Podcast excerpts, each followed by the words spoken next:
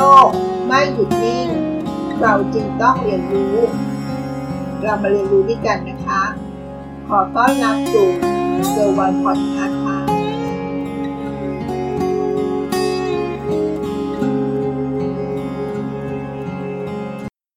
ในการทำธุรกิจตำแหน่งของเซลล์มีความสำคัญอย่างมากแล้วนะคะสวัสดีค่ะยินดีต้อนรับสู่ Girl One Podcast หัวข้อวันนี้นะคะเมื่อลูกค้าปฏิเสธการซื้อ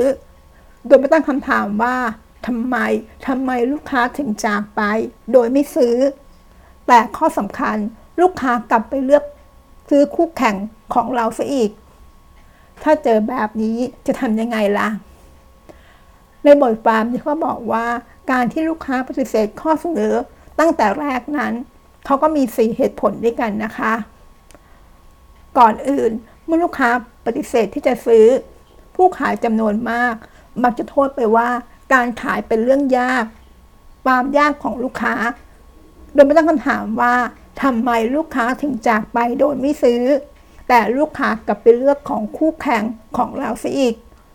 ไม่มีลูกค้าคนไหนที่ยากอย่างที่เราคิดเสมอนะคะเหตุผลที่ลูกค้าปฏิเสธข้อเสนอนั้น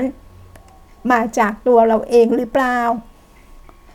เรามาดูเหตุผลทั้งหมด4เหตุผลด้วยกันนะคะที่ลูกค้าปฏิเสธข้อเสนอของเราค่ะ 1. ขายผิดกลุ่มเป้าหมายเหตุผลแรกที่ลูกค้าปฏิเสธข้อเสนอของเราเพราะว่าไม่มีเงินนะคะปัจจัยแรกที่ธุรกิจต้องกำหนดก็คือกลุ่มเป้าหมายลูกค้าของเราอายุเท่าไหร่พวกเขาลักษณะบุคลิกแบบใดและรายได้ต่อเดือนอยู่ที่เท่าไหร่ลูกค้าเป้าหมายคือผู้ที่สามารถจ่ายค่าสินค้าของเราได้และที่สำคัญพวกเขาเป็นผู้ต้องการสินค้าด้วยนะคะมาดูตัวอย่างให้เห็นภาพได้ชัดขึ้นถ้าเราเป็นพนักงานขายในตลาดอสังหาริมทรัพย์โดยกำหนดให้ลูกค้าเป้าหมายเป็นคนที่มีความสามารถทางเศรษฐกิจต้องการซื้อเพื่ออยู่อาศัยหรือเพื่อลงทุนผู้มีโอกาสเป็นลูกค้าที่เรากำหนดก็คือผู้ที่มีอายุ30ปีขึ้นไปค่ะผู้ประกอบการที่จะลองดูเรื่องของกลุ่มเป้าหมายและค้นหาวิธีนำเสนอผลิตภัณฑ์ของตนต่อไปมีลูกค้ากลุ่มอื่นที่อาจจะละเลยหรือไม่สนใจก็ได้นะคะตัวอย่างเช่นลูกค้าที่เป็นโรงเรียนนักเรียนพวกเขาเหล่านี้ไม่มีความสามารถในการซื้อและไม่มีความต้องการสินค้าด้วยนะคะนี่ก็คือเป็นลูกค้ากลุ่มอื่นที่เราควรจะละเลยหรือไม่สนใจด้วยนะคะข้อ2แก้ปวดไม่ได้ปัจจัยที่2ที่ช่วยให้เราปิดคำสั่งซื้อได้สำเร็จก็คือว่าระบุความต้องการของลูกค้าลูกค้าต้องการอะไรลูกค้าขาดอะไรหาปัญหาที่ลูกค้าจำเป็นต้องแก้ไขอย่างเร่งด่วนคือความเจ็บปวดผลิตภัณฑ์ของเราก็เหมือนกับยารักษาสำหรับพวกเขานะคะการระบุความต้องการของลูกค้าให้ชัดเจนเป็นสิ่งสำคัญมากเนื่องจากลูกค้าต้องการซื้อเมื่อจำเป็นเท่านั้นค่ะ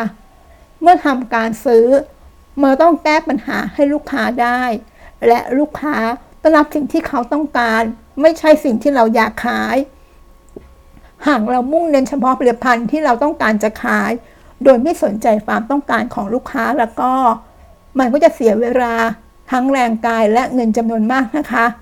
สำหรับลูกค้าพวกเขาจะรู้สึกรำคาญและเสียความประทับใจในสินค้าของเราได้ค่ะ 3. ไม่สามารถรับมือกับการปฏิเสธของลูกค้าเหตุผลก็คือว่าเราไม่สามารถประมวลผลคำคัดค้านของลูกค้าการที่เราไม่สามารถขายสินค้าได้ยังคงเป็นความผิดของเราอยู่นะคะการจำแนกว่าใครคือพนักงานขายมืออาชีพพรสวรรค์อยู่ในความสามารถของเราในการเปลี่ยนปฏิเสธของลูกค้าจากไม่ใช่เป็นใช่มิใช่หรือเมื่อลูกค้ายังไม่เข้าใจอะไรเกี่ยวกับผลิตภัณฑ์ของเราแม้ว่าพวกเขาจะมีความจำเป็นและสามารถชำระเงินได้พวกเขาก็ยังปฏิเสธข้อเสนอของเราปกติอยู่ดีค่ะเหตุผลที่ลูกค้าปฏิเสธข้อเสนอนั้นเป็นเพราะว่าเราไม่เก่งจริงหรือเปล่าวิธีที่เสนอ ไม่ได้ดึงดูดลูกค้าจริงๆการพนักงานขายจำเป็นต้องมีทักษะในการสื่อสารการโน้มน้าวใจและการเจรจาต่อรองที่ดีนะคะทักษะเหล่านี้ไม่มีใครหรือหนังสือใดๆสามารถสอนเราได้นะคะมันจะถูกหล่อหลอมขึ้นในกระบวนการที่เราถูกประทักในชีวิตด้วยค่ะพนักงานขายชั้นยอดเป็นเหมือนกับนักสะกดจิต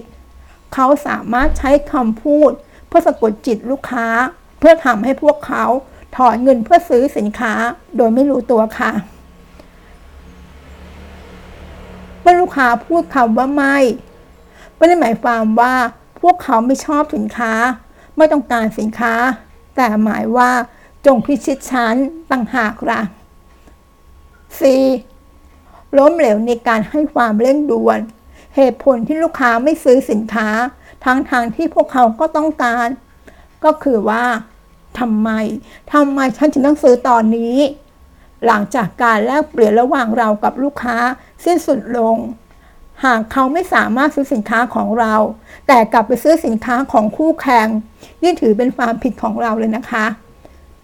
คนส่วนใหญ่มักจะลักษณะนิสัยแบบผัดวันประกันพรุ่งดังนั้นเราต้องให้เหตุผลในการขายว่าเป็นสิ่งที่เร่งด่วนโดยการจำกัดเวลาและปริมาณเพื่อให้ลูกค้าซื้อทันทีค่ะนั่นก็คือ4เหตุผลที่ลูกค้ามักจะปฏิเสธข้อเสนอของเรานะคะโดยสรุปก็คือว่าเหตุผลที่ลูกค้าปฏิเสธข้อเสนอของเรานั้นไม่ใช่ลูกค้านะคะจงเป็นนักขายที่ไวและชาญฉลาดเพื่อตอบสนองความต้องการของลูกค้าให้ได้มากที่สุดค่ะขอบคุณที่รับฟัง Girl One Podcast แล้ววันสดถัดไปสวัสดีค่ะติดตาม Girl One Podcast ได้ที่ Facebook YouTube Anchor Podcast